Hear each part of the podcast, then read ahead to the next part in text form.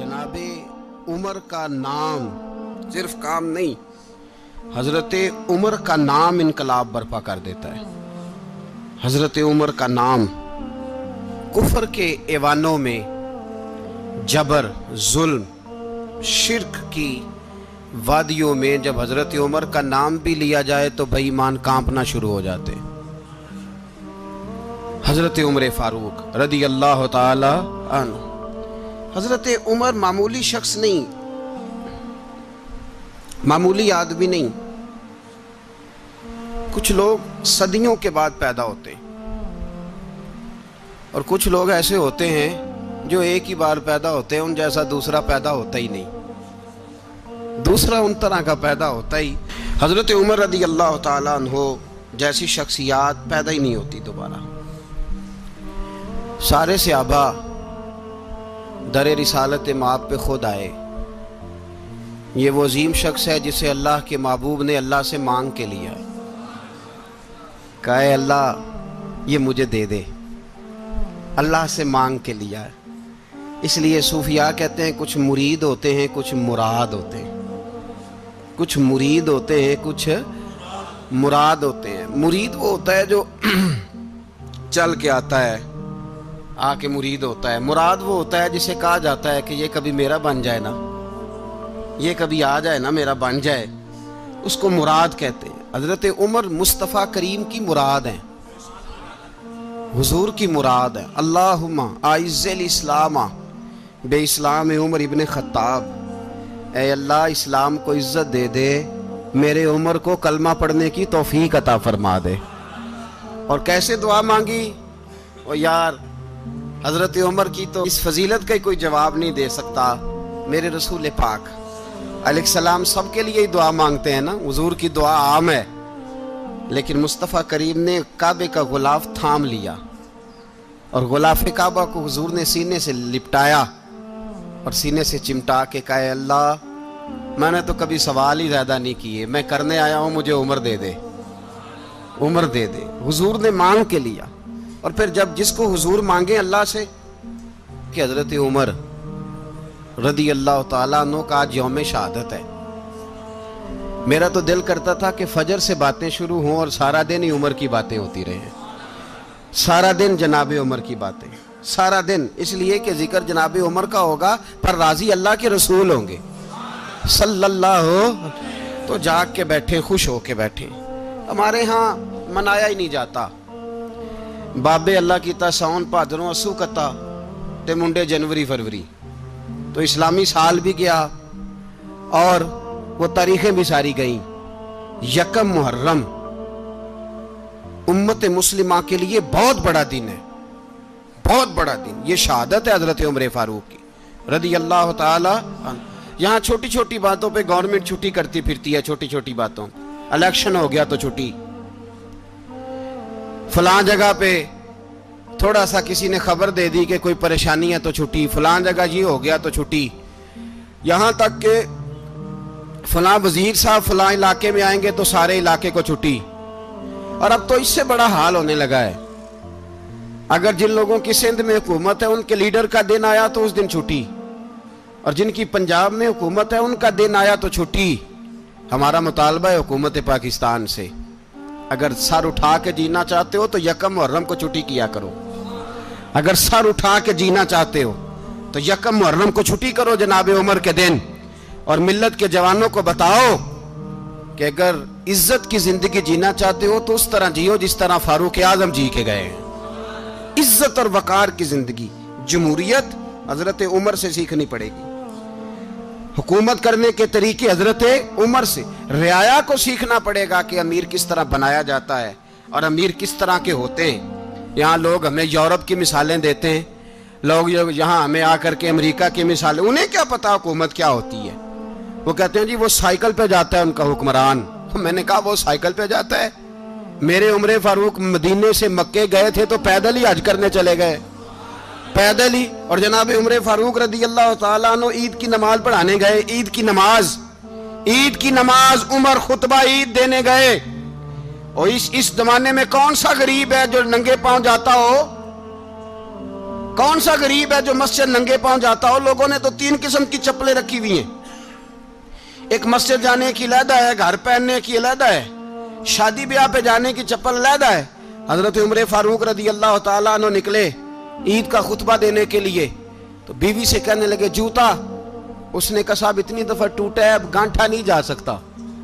اتنی دفعہ ٹوٹا ہے کہ اب دوبارہ پیمند نہیں لگ سکتے۔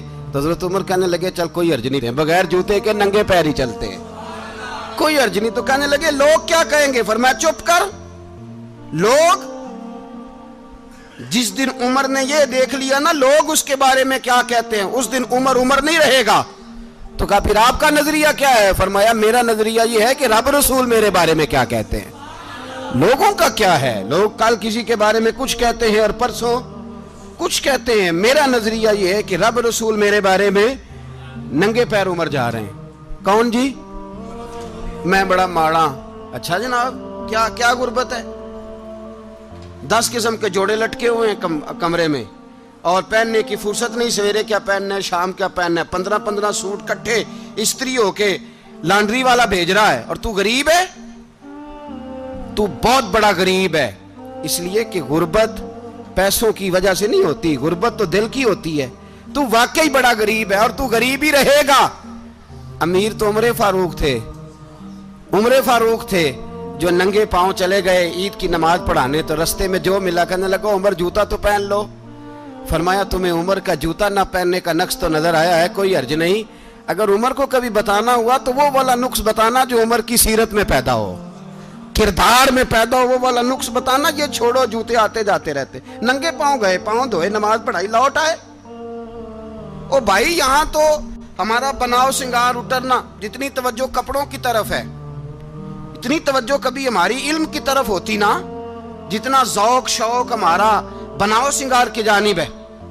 اتنا بناؤ سنگار کبھی ہمارا اخلاقیات کی جانب ہوتا۔ تو معاملات بڑی حد تک سمرے ہوئے ہوتے۔ حضرت سیدنا فاروق اعظم رضی اللہ ہوتا اپنی زندگی کو ترتیب دیا۔ ترتیب دیا۔ ایک دن بھی خلافت نہیں مانگی اللہ سے۔ حضرت اوف بن مالک اشجئی ایک سیابی ہیں۔ حضرت اوف بن مالک رضی اللہ تعالیٰ عنہ فرماتے ہیں کہ جناب ابو بکر صدیق کا زمانہ تھا تو میں نے خواب دیکھا۔ میں نے خواب میں جناب عمر کو دیکھا اور میں نے دیکھا کہ کوئی کہنے والا کہہ رہا ہے کہ عمر وہ ہے کہ اللہ کے رستے میں کوئی اسے جتنا مرضی برا بھلا کہے یہ پرواہ نہیں کرتا۔ کس کے رستے میں؟ بولے سارے۔ اس کا مطلب ہے اللہ کے رستے میں لوگ برا بھلا بھی۔ قرآن مجید نے کہا، ولا یا خافون اللہ کچھ لوگ ایسے ہیں جو برا بھلا کہنے والوں کی پرواہ تو پرواہ نہیں کرتے۔ آپ یقین کرے اگر اگر پرواہ شروع ہو جائے نا تو دین کا کام ختم ہو جائے۔ نہ کوئی تقریر کرے، نہ کوئی تدریس کرے، نہ کوئی پیری مریدی کرے، ختم ہو جائے۔ اگر باتوں کی پرواہ ہو، لیکن وہ پرواہ، حضرت عوف بن مالک اشجی کہتے ہیں، میں نے خواب میں دیکھا کہ عمر وہ ہے جو کسی کی پرواہ، اور دوسری بات میں نے یہ دیکھی کہ عمر خلیفہ بنے گا۔ اور تیسری بات میں نے خواب میں یہ دیکھی کہ عمر شہید بھی کیا جائے گا۔ عمر شہید بھی ہوگا۔ یہ میں نے تین باتیں خواب میں دیکھی۔ فرماتے ہیں، میں نے آ کے خواب حضرت ابو بکر صدیق کو سنائی۔ وہ خلیفہ تھے۔ وہ کہنے لگے، ٹھہر جا، میں عمر کو بلاتا ہوں، اس کے سامنے دوبارہ سنانا۔ اس کے سامنے فرماتے میں نے بلایا حضرت عمر فاروق کو۔ آ کے بیٹھے۔ خواب شروع ہوا۔ کا ایک بات تو میں نے یہ دیکھی کہ آپ ملامت کرنے والے کی پرواہ نہیں کرتے۔ دوسرا، آپ خلیفہ بنے کہ جناب عمر کہنے لگے، چپ کر، ابو بکر کے سامنے ہی کہہ رہا ہے۔ چپ کر خلیفہ کے سامنے کہہ رہا ہے۔ تو ابو بکر صدیق کہنے لگے، عمر، اسے کہنے دو۔ مجھے لگتا ہے رب کی رضا یہی ہے کہ میرے بعد اگر مصطفیٰ کا ممبر ملے تو عمر کو ہی ملے۔ اسے کہنے دو کہنے دو۔ یار، یہاں تو لوگ ڈینگے مارتے ہیں۔ یہاں تو لوگ دعوے کرتے ہیں۔ میرے سامنے فلانے کو بھی بٹھاؤ، فلانے کو بھی بٹھاؤ۔ اس کو کیا پتا، اس کو کیا پتا؟ یہ تو بڑکے مارنے کا دور ہے۔ حضرت عمر رضی اللہ تعالیٰ عنہ کو تیسری بات کہی۔ حضرت عوف بن مالک نے کہا، اب شہید کیے جائیں گے۔ میں نے خواب دیکھی ہے۔ نیک لوگوں کے خواب بڑی حد تک سچے ہوتے ہیں۔ کہا، میں نے خواب دیکھی ہے۔ تو حضرت عمر کہنے لگے، شہید تو دلیر لوگ ہوتے ہیں۔ شہید تو دلیر، جسے سارا زمانہ دلیر کہہ رہا ہے، وہ اپنے بارے میں کیا کہہ رہے ہیں کہتے ہیں، شہید تو بتلے میں تو کاہل سا آدمی ہوں، سست آدمی ہوں۔ میں تو اتنا کام ہی نہیں کرتا، تو یہ یہ خواب تو نے جو ٹھیک دیکھا ہے نا، پھر سے دیکھنا۔ تو تبو بکر سے دیکھ فرمانے لگے، آجزی نہ کر ان کے ساری نہ کر۔ تو جو کہہ رہا ہے، ٹھیک کہہ رہا ہے، لیکن مجھے سن کے شکر بھی ہوا ہے اور افسوس بھی ہوا ہے۔ افسوس اس بات کا کہ تیرے جیسا بتلے عظیم چلا جائے گا، اور شکر اس بات کا کہ رب تجھے زندگی بھی اعزاز والی دے گا۔ اور شہادت کی موت دے کے اللہ تجھے موت بھی عزت والی عطا فرمائے گا۔ اللہ موت بھی تجھے عزت والی دے گا، تجھے کاہلوں جیسی موت اللہ، حضرت فاروق اعظم رضی اللہ او بھائی، یہاں تو اس اس زمانے کا سب سے بڑا مسئلہ پروٹوکول ہے۔ لوگوں پتہ ہوتا ہے کامل پیر ہے، کامل مرشد ہے، لوگ نہیں جاتے۔ میں کسی کا مرید ہو جاؤں، میرا پروٹوکول کدھر گیا؟ پتہ ہوتا ہے یہ کامل استاد ہے، میں اس کے پاس بیٹھوں گا تو میری تربیت کرے گا، لیکن لوگ شاگرد نہیں بنتے۔ میں میں کدھر گئی؟ یہ پروٹوکول کی مصیبت ہے نا، اس نے بڑے بڑے لوگ زیرو کر دیے۔ بڑے بڑے لوگ۔ اور یہ مت سمجھے کہ آپ کا وزیر اعظم پروٹوکول لیتا ہے یا آپ کا صدر پروٹوکول وزارال ایسی کوئی بات نہیں۔ ہم چھوٹے طبقے سے لے کر بڑے سارے پروٹوکول کے قائل ہیں۔ ہمارا تو داماد بھی کہتا ہے کہ مجھے پوچھا نہیں، میں تمہارے گھر کیوں آؤں؟ ہمارا تو بھائی ہر ہر شخص اعلان کرتا ہے پروٹوکول کا۔ فلانے نے عزت نہیں دی تو واپس آ جاؤ، فلانے نے سلوٹ نہیں کیا تو واپس آ جاؤ۔ لوگ جہاں سلوٹ کرنا چاہیے، وہاں بھی سلوٹ کرانے کے قائل ہیں۔ پر حضرت عمر رضی اللہ تعالی، حضرت عمر کی سادگی اور پھر جناب عمر کی آجزی جب انسان اپنے اوپر سوار کر لیتا ہے نا، سوار کر لیتا ہے، میں بدکار، پرانا خادم۔ کسے در ملی نٹ ہوئی تے واسف یار نے نظر جو کیتی تے واسف واسف ہی میں اکثر سوچتا ہوں، حضور نے جہاں بھی کہا نا، فرمایا میرے بعد نبی ہوتے تو خطاب کے بیٹے عمر ہوتے۔ حضور نے فرمایا عمر جس رستے سے جاتا ہے، شیطان وہ رستہ بدل جاتا ہے۔ نبی پاک صلی اللہ علیہ وسلم نے فرمایا، میرا عمر وہ ہے کہ اس کی زبان پر حق جاری ہے۔ حضور علیہ السلام نے فرمایا، ساڑھے نو سو سال حضرت جبریل میرے عمر کی شان بیان کریں تو ان کی عظمت ختم نہیں ہوتی۔ ساڑھے نو سو سال جبریل عظمت بیان کرے تو ختم نہیں ہوتی، یہ بات ہے حضرت عمر کی۔ اور فرمایا، عمر ابو بکر کی نیکیوں میں سے ایک نیکی ہے۔ یہ شان ہے اب عمر فاروق رضی اللہ تعالیٰ عنہ کی۔ حضور نے فرمایا، میرے بعد نبی ہوتے تو عمر ہوتے۔ جس گلی سے عمر آئے، شیطان رستہ بدل جائے۔ میرے عمر فاروق کی شان ساڑھے نو سو سال بیان ہو تو ختم نہ ہو۔ عمر کی زبان پر اللہ حق بیان کرتا ہے، جو عمر کہتا ہے وہی رب کر دیتا ہے۔ حضور ساری زندگی فضیلتیں بیان کرتے رہے۔ عمر جواب میں کیا کہتے ہیں؟ کوئی بتائے نا کہ یہ والی حدیثیں کبھی عمر نے بھی روایت کی ہوں کہ حضور نے میرے بارے میں یہ یہ کہا ہے۔ یہ روایتیں وہ روایت نہیں کرتے۔ ان سے جب لوگ کہتے عمر تیری بڑی بات ہے، تو عمر رو پڑتے۔ کہتے میں تو اونٹ چرانے والے باپ کا بیٹا ہوں. میں تو اونٹ چرانے والے باپ کا بیٹا اونٹ چرا اس سے آگے عمر گئے ہی نہیں ساری زندگی. اس سے آگے لفظ ہی نہیں ادا کی. اور میں تو بھائی اونٹ چرانے والا، میرا باپ تو اونٹ چرایا کرتا تھا، دس اونٹ تھے۔ میری ڈیوٹی ہوتی تھی، سنبھالے نہیں جاتے تھے، ابا ڈنڈوں سے مارتا تھا۔ ساری زندگی عمر آج کرنے گئے، ایک خشک تنا کھجور کا۔ عمر فاروق رضی اللہ تعالیٰ عنہ نے اس کو اپنے کلاوے میں لیا۔ رونے لگے۔ لوگوں نے کہا، عمر، کیا ہوا؟ فرمانے لگے، یہاں میں اونٹ چرایا کرتا تھا۔ یہاں میں اونٹ چراتا تھا۔ دس اونٹ سنبھالے نہیں جاتے تھے۔ دیکھو رسول اللہ کی شان۔ آج ساری امت چلانے کا طریقہ عطا فرما دیا ہے۔ ساری نظریے سے پیار۔ یار، پیسہ کس کو برا لگتا ہے؟ آپ جس آدمی کی پچاس کروڑ کی پراپرٹی ہے، اس کو پوچھیں، سب سے غریب آپ کو وہی نظر آئے گا۔ وہ کہے گا، میں ٹائٹ ہوں.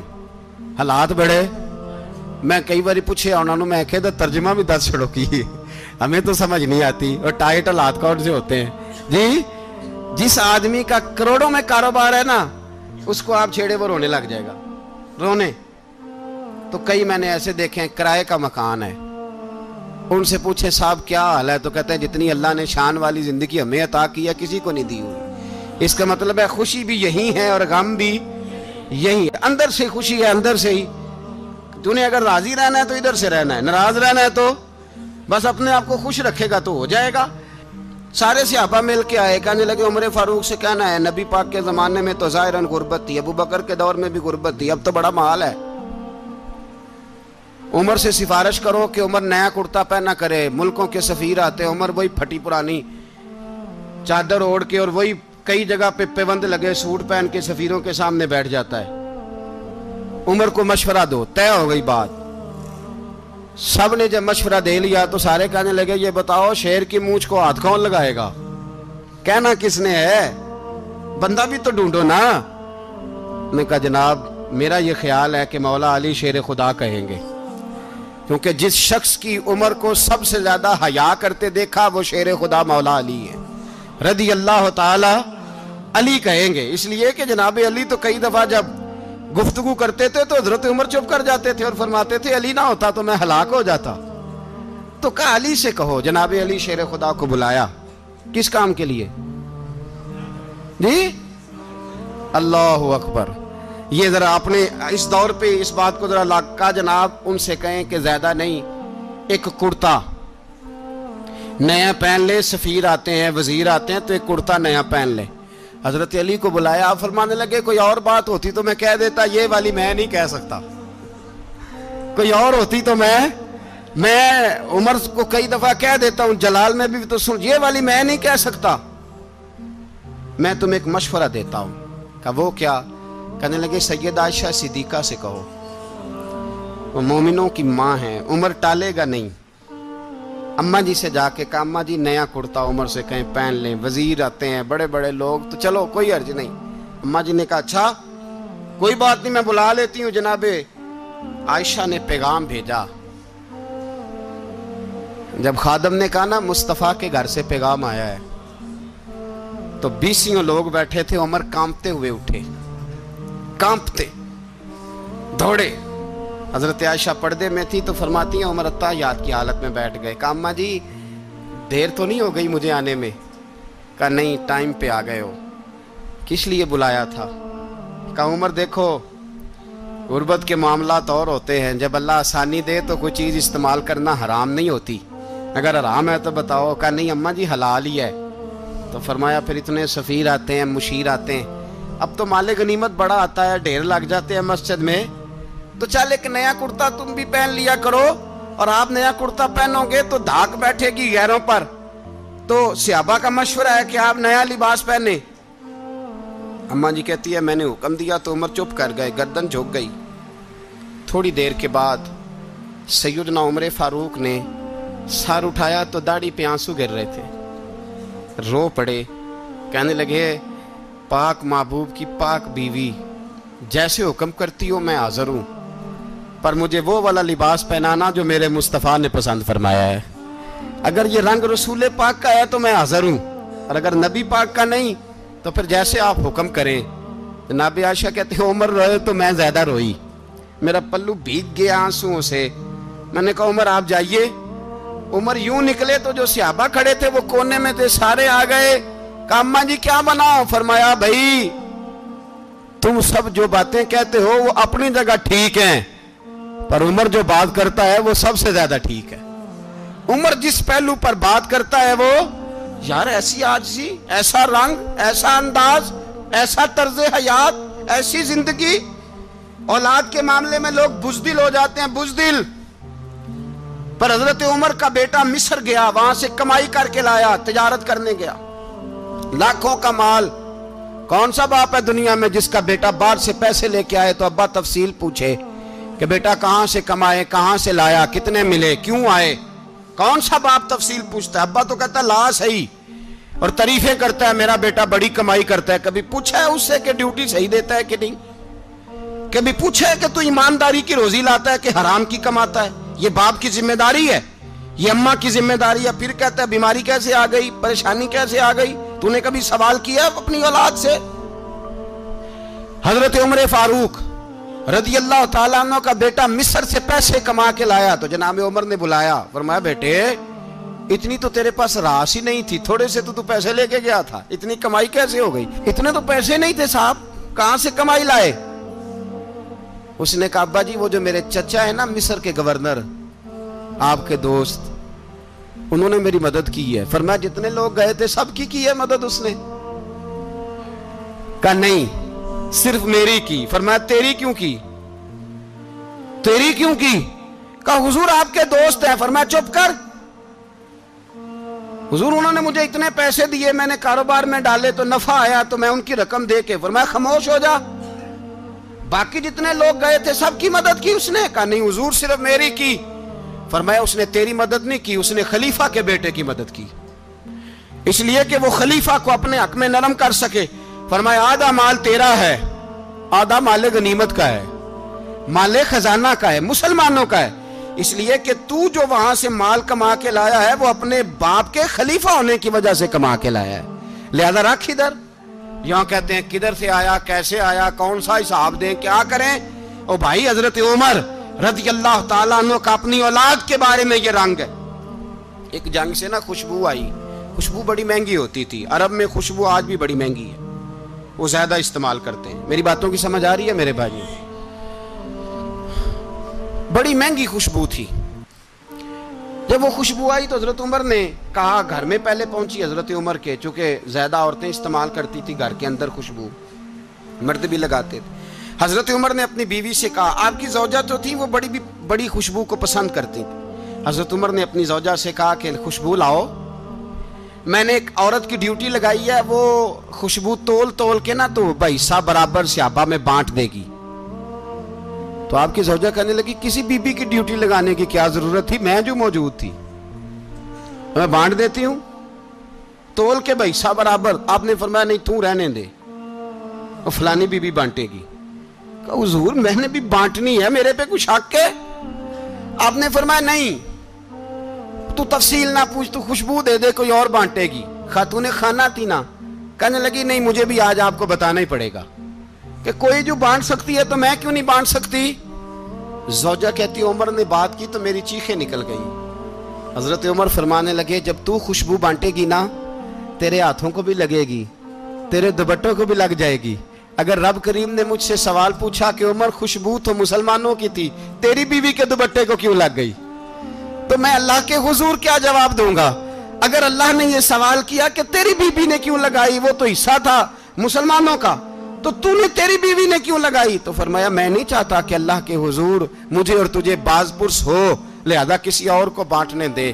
زوجہ روئی اور تڑپ کے کہنے لگی، عمر، مجھے لگتا ہے صبح قیامت بھی تیری بیوی ہونے کی وجہ سے اللہ مجھے جنت عطا فرما دے گا۔ تیری زوجہ ہونے کی برکت سے۔ بھائی، یہ معیار رکھا۔ خدا کی قسم ایسا شخص تاریخ میں دوبارہ نہیں آیا۔ اتنا بڑا آدمی، اتنا بڑا شخص، اتنا بڑا آدمی۔ اور پھر رنگ یہ ہے کہ عمر بائیس لاکھ مربع میل کا حکمران۔ بائیس لاکھ۔ اور کھجور کے درخت کے نیچے مٹی کا ڈھیلا لے کے سو گئے ہیں پرواہ کوئی نہیں۔ کوئی مسئلہ ہی نہیں۔ دو غلام ساتھ بیٹھے تو ایک روٹی۔ حضرت عمر نے گھر سے منگوائی تھوڑا سا سرکہ۔ تو غلام کہنے لگے، ہم نے بھی کہانی ہے۔ فرمایا، کوئی عرض نہیں۔ روٹی کو پیٹ بھر کے کھانا ضروری تو نہیں، تین حصوں میں بانٹ لیتے۔ ایک آدمی آیا ہوا تھا مصر کا رہنے والا ملنے کے لیے۔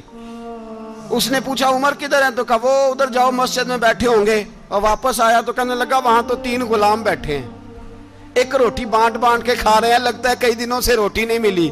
تین غلام تو کوئی نہیں، وہاں دو ہی تھے، تیسرے تو میر المومنین تھے۔ اس نے کہا، نہیں نہیں، تینوں غلام ہیں۔ کپڑے بھی ایک طرح کے پہنے ہوئے۔ ہیں بلکہ دو کے تو پھر صحیح ہیں، تیسرے کے تو زیادہ ماڑے ہیں۔ کپڑے بھی ایک طرح کے، کھانا پینا بھی ایک طرح کا، اور ان کا نشست، برخاست بھی ایک طرح کی ہے۔ لہذا کوئی فرق نہیں۔ حضرت ابو حریرہ کہتے ہیں، میں لے کے آیا اور جناب عمر کو جب میں نے کچی زمین میں تامت سمیٹ بیٹھے دیکھا، تو میں روح پڑا۔ میں نے اس مصر سے آنے والے کو کہا، تو اس کے جلوے دیکھ، اگر اس کی ذات میں اتنا حسن ہے تو محمد عربی کا مقام کیا ہوگا؟ یہ مقام غور ہے، مقام غور۔ دس محرم کو لوگ دیگے پکائیں گے نا؟ نہیں پکانی ہے۔ کوئی بول دے، نہیں ہاں نہ نہیں کر دے۔ پروگرام بدلیا تو نہیں دی عید کی کہ وہ ایک کام شروع ہویا ہے لات ٹیٹ ہونا لا کیوں جی؟ پکنی ہے نا دیکھیں دس محرم کو انشاءاللہ تعالی۔ ہم بھی پکائیں گے انشاءاللہ۔ یہاں بھی پروگرام ہوگا۔ تو دس محرم کو جو دیکھ پکنی ہے تو ایسا نہیں ہو سکتا کہ یکم محرم کو حضرت عمر کے نام کی بھی کوئی پک جائے۔ اگر امام حسن حسین کے نام کی دیگیں پکے تو جو امام حسن حسین کے سے پیار کرنے والے ہیں۔ جو امام حسن حسین سے ہم لوگوں نے بھی عجیب رٹا اپنایا ہے نا۔ ہم لوگ بعد کا ایک پہلو دیکھتے ہیں، دوسرا نہیں دیکھتے۔ حضرت امام حسن اور حسین کو بھی نبی پاک نے شہید کہا۔ اور جناب عمر کو بھی رسول اللہ نے خود شہید فرمایا فرمایا شہید ہے، خود فرمایا اپنی زبان سے کہ یہ شہید ہے۔ خود، میرا عمر شہید ہے۔ تو ان کے نام کی دیکھ نہیں پکنی چاہیے۔ اس طرف نہیں ہماری توجہ ہونی چاہیے۔ اور اہل بیت نبو یہ بات میں پہلے بھی کرتا ہوں، آج پھر کرنا ضروری سمجھتا ہوں۔ اہل بیت کا پیار، سن لو کان کھول کے۔ اہل بیت کا پیار اگر ہمیں کسی نے سکھایا ہے تو سیدنا عمر فاروق نے سکھایا ہے۔ اہل بیت نبوت کی محبت اگر کسی نے سکھائی ہے تو کس نے سکھائی ہے؟ بول کے بتائیے، حضرت حضرت عمر نے، اہل بیت کا پیار ہمیں حضرت عمر نے بول کر کے سکھایا ہے، بھائی یاد رکھیں۔ کسی کی طاقت نہیں تھی دم مارنے کی حضرت عمر کے سامنے، طاقت ہی نہیں تھی۔ کیسر و کسرا کانپ جاتے تھے۔ ضرورت ہی نہیں کرتے تھے حضرت اور ہمارے تو تعلقات بڑے ہیں نا غیروں سے۔ حضرت ابو مساشری رضی اللہ تعالیٰ عنہ فرماتے ہیں، میرا منچی سائی تھا۔ وہ کاتب کہتے تھے وہ لوگ، میرا حساب کتاب عیسائی تھا۔ تو فرماتے ہیں، ایک دن میں نے وہ سارا حساب کتاب، لین دین کے حضرت عمر کو دکھائے تو فرمانے لگے، جس نے لکھے ہیں اس کو بلاؤ۔ کہنے لگے ضرور مسجد نہیں آ سکتا۔ کیوں نہیں آ سکتا؟ کہنے لگے، وہ عیسائی ہے۔ کہتے ہیں، حضرت عمر جلال میں آ گئے۔ آپ فرمانے لگے، جنہیں رب دور کرتا ہے، تم کیوں قریب کرتے ہو؟ جنہیں اللہ دور کرتا ہے۔ فرمایا، تم غیروں کو اگر عہدے دو گے تو اپنوں کا کیا بنے گا؟ اگر تم غیروں کو عہدے دو گے تو اپنوں کا؟ یہ سوچ ہے جو آج برما کے مسلمانوں کے لیے بھی ضروری ہے۔ کہا، اگر تم غیروں کو عہدے دو گے تو اپنوں کا؟ ہم نے غیروں کو عہدے دیے تو دیکھا نا اپنے کس طرح کاٹے جا رہے ہیں۔ غیروں کو جو عہدے دے دیے، جرانے سارے غیروں سے۔ روز دعویٰ ہوتا ہے، چین ہمارا سجن ہے، چین ہمارا دوست ہے۔ او بھائی، دوست ہے تو اس سے کہو نا۔ کہ برما تو تمہاری ایک چھوٹی سی ریاست ہے، چین کے بغیر تو وہ سانس بھی نہیں لے سکتا۔ اس کو کہو نا، اس حکومت پہ دباؤ ڈالے۔ لیکن ہم لوگوں نے غیروں کو دے دیے تو اپنے پس گئے۔ حضرت عمر کہتے تھے، ذمی کا ہم ادب کریں گے۔ ذمی کافر کا ہم، ایسا کافر جو مسلمان ریاست کو قبول کرے بدمنی نہ پھیلائے۔ ایک آدمی کو آپ نے دیکھا، آنکھوں سے نابینا ہے اور بھیک مانگ رہا ہے۔ تو حضرت عمر کو نظر آ گیا، فرمایا، کون ہو؟ اس نے کہا، میں یہودی ہوں۔ فرمایا، بھیک کیوں مانگتے ہو؟ کہا، جب تک تندرست تھا، مسلمانوں کو جزیہ دیتا تھا، بوڑھا ہو گیا ہوں، کیا کروں؟ حضرت عمر نے گھوڑے کی پشت پہ بٹھایا۔ کافر کو گھوڑے کی پشت پہ بٹھایا اور بٹھا کے مدینے لائے۔ حضرت علی شیر خدا وزیر خزانہ تھے۔ فرمایا، علی، اس کا وظیفہ جاری کرو۔ کہا، یہ کون ہے؟ فرمایا، یہ یہودی ہے۔ لیکن یہ ہمیں جزیہ دیتا رہا، بوڑھا ہو گیا، بیچارہ بھیک مانگنے پہ مجبور ہے۔ ہماری حکومت کے اندر رہتا ہے۔ اس کا پورا پورا وظیفہ، جتنا خرچہ، اتنا وظیفہ لگاؤ۔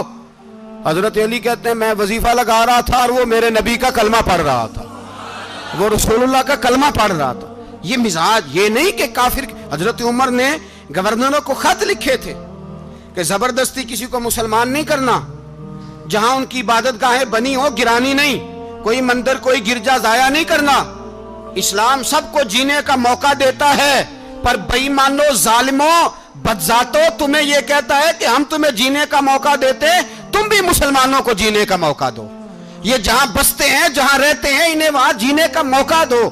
انہیں بھی اللہ اکبر کہنے کا موقع دو۔ انہیں بھی قرآن پڑھنے کا موقع دو۔ انہیں بھی رسول اللہ پر درود پڑھنے کا موقع دو۔ ہمارے ملک میں عیسائی اپنی مرضی سے کھلے عام تبلیغ کرتے ہیں۔ یہاں تو چینل چلائے ہیں عیسائیوں نے۔ کسی مذہبی جماعت نے کبھی جلوس نکالا ہے کہ عیسائیوں کا چینل بند کرو؟ بولے؟ نکلا ہے کہ نہیں نکلا؟ کتنے ظلم کی بات ہے۔ ہم جب غیر کو اتنا تحفظ دیتے ہیں، اتنا تحفظ دیتے ہیں، ہم نے دیکھا ہے، مجھے بیسیوں لوگوں نے عید پہ ٹیلی فون کیے کہ عیسائیوں کو قربانی کا گوشت دے لیں۔ مجبور ہیں جی دروازے پہ آ گئے ہیں، ہمارے کام کاج کرتے ہیں۔ بیسیوں لوگ، عام آدمی کے دل میں ان کا اتنا جذبہ ہے۔ وہ مسائل کا بیان کرنا ایک علیحدہ بات، لیکن ہمارے دل کافر کے حق میں بھی نرم ہو جاتے ہیں۔ تم کس قدر زیادہ بےمان ہو اور کفر کس قدر زیادہ زلیل ہو گیا ہے۔ کہ مسلمان کے حق میں نرم ہوتا ہی نہیں اور اس سے بڑے زلیل وہ ہیں جو ان زلیلوں کے سپورٹر ہیں۔ وہ کسی عرب ملک کے حکمران ہو یا کسی اور جگہ کے۔ وہ بڑے زلیل ہے جو ان زلیلوں کے سپورٹر ہیں، جو برما کی بچیوں کے قتل پر اپنی حکومتیں چمکا رہے ہیں۔ نے شرم نہیں آتی۔ اس قدر مسلمان تڑپا ہے، لیکن ان بےغیرتوں کو ذرا ہوش نہیں آئی۔ اور یہ ان کے کماش، ان کے دلال جو ہر جگہ ان کی سپورٹ کر کے اپنی حکومتیں قائم کرتے ہیں بےمانوں کو پتہ نہیں۔ کہ کب ان پر اللہ کا عذاب اترے گا اور کس طرح ان کے پرخشے اڑیں گے؟ تمہیں اپنی ذلت اور رسوائی نظر نہیں آ رہی کہ زمین کس طرح تمہارے لیے تنگ ہو گئی ہے؟ اس سے زیادہ اور تمہاری رسوائی کیا ہوگی؟ ڈرو اللہ سے اور یہ تو دنیا کا عذاب ہے۔ ان بطش ربک اللہ شدید۔ میرا رب کہتا ہے، قیامت تو قائم ہونے دے۔ جتنا سخت تیرے رب کی پکڑ ہے، اتنی کسی دوسرے کی ہو سکتی؟ یاد رکھیں اور تھوڑا احتیاط کریں، ہم سب لوگ بھی۔ جو ہم لوگ آدھی زبان بول کے بھی ان کی سپورٹ کرتے، اب شرم آنی چاہیے ہمیں ان حکومتوں کی سپورٹ کرتے، جو مسلمانوں کی لاشوں کے اوپر حکومتیں قائم کرتے ہیں، شرم آنی چاہیے۔ بہرحال، بات دور نکل جائے گی۔ اور میں اپنے مضمون پہ رہتا ہوں۔ اہل بیت کا پیار اگر سکھایا ہے تو جناب عمر نے سکھایا ہے۔ رضی اللہ تعالی عنہ، امام حسن ملنے۔ آپ یقین کریں، میں جب اس واقعہ کو پڑھتا ہوں تو میرا دل جھوم جاتا ہے۔ میں کہتا ہوں، یار، ڈاڈا ہونا اپنی جگہ پہ، عشق ہونا اپنی جگہ پہ۔ انسان کا باوکار ہونا اپنی جگہ۔ جہاں کھڑے ہونا تھا، وہاں یہ کھڑے ہوتے تھے۔ اور جہاں جھکنا تھا، وہاں یہ۔ ان دو، ان لوگوں میں اقبال نے کہا تھا، تیری نگاہ ناز سے دونوں مراد پا گئے۔ اکلے کی یاب و جستجو، عشق حضور و اس طرح جہاں اگر آیا ہے سامنے کیسر و کسرا تو عمر جیسا دلیر کوئی نہیں۔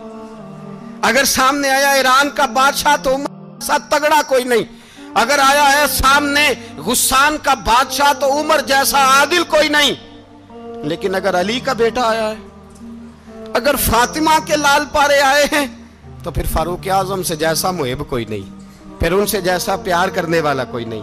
اندر بیٹھے ہیں جناب عمر، اندر تنہائی میں۔ کچھ وزیروں سے گفتگو ہو رہی ہے، میٹنگیں جاری ہیں۔ آپ کے بیٹے ملنے آئے جناب عبداللہ ابن عمر۔ ابا جی ملنے آئے بات ٹھہرو، بات کر رہا ہوں، کوئی نہ اندر آئے۔ صاحب زیادہ باہر کھڑا ہے، تھوڑی دیر گزری تو امام حسن بھی آ گئے۔ کون آئے؟ آپ کو جو ملے گا امام صاحب کا نام لینے سے۔ وہ سردار ہیں جنتیوں۔ کون آئے؟ سارے بولیے۔ امام حسن، تیری نسل پاک میں ہے، بچہ بچہ نور کا۔ تو ہے نے نور تیرا۔ سب کرانا امام حسن آئے۔ تو حضرت عبداللہ ابن عمر کو دروازے پہ کھڑے دیکھا، کہا امیر المومنین کہاں ہیں؟ کہنے لگے، حضرت عمر کے بیٹے. کہنے لگے، وہ اندر بیٹھے، کچھ میٹنگ ہو رہی ہے اور انہوں نے کہا کوئی اندر نہ آئے۔ لیکن آپ جانا چاہیں تو چلے جائیں۔ آپ جانا چاہیں تو تیری نسل پاک میں ہے، بچہ بچہ نور۔ آپ جانا چاہیں تو چلے جائیں۔ تو انہوں نے کہا، جب آپ باہر کھڑے ہیں تو مجھے کوئی اتنا ضروری کام نہیں اور ابھی زور کی نماز تھوڑی دیر میں ہوگی، میں مسجد میں مل لوں گا امیر المومنین سے۔ یہ بات کہہ کہ امام حسن چلے گئے، یار اتنی بڑی بات نہیں تھی۔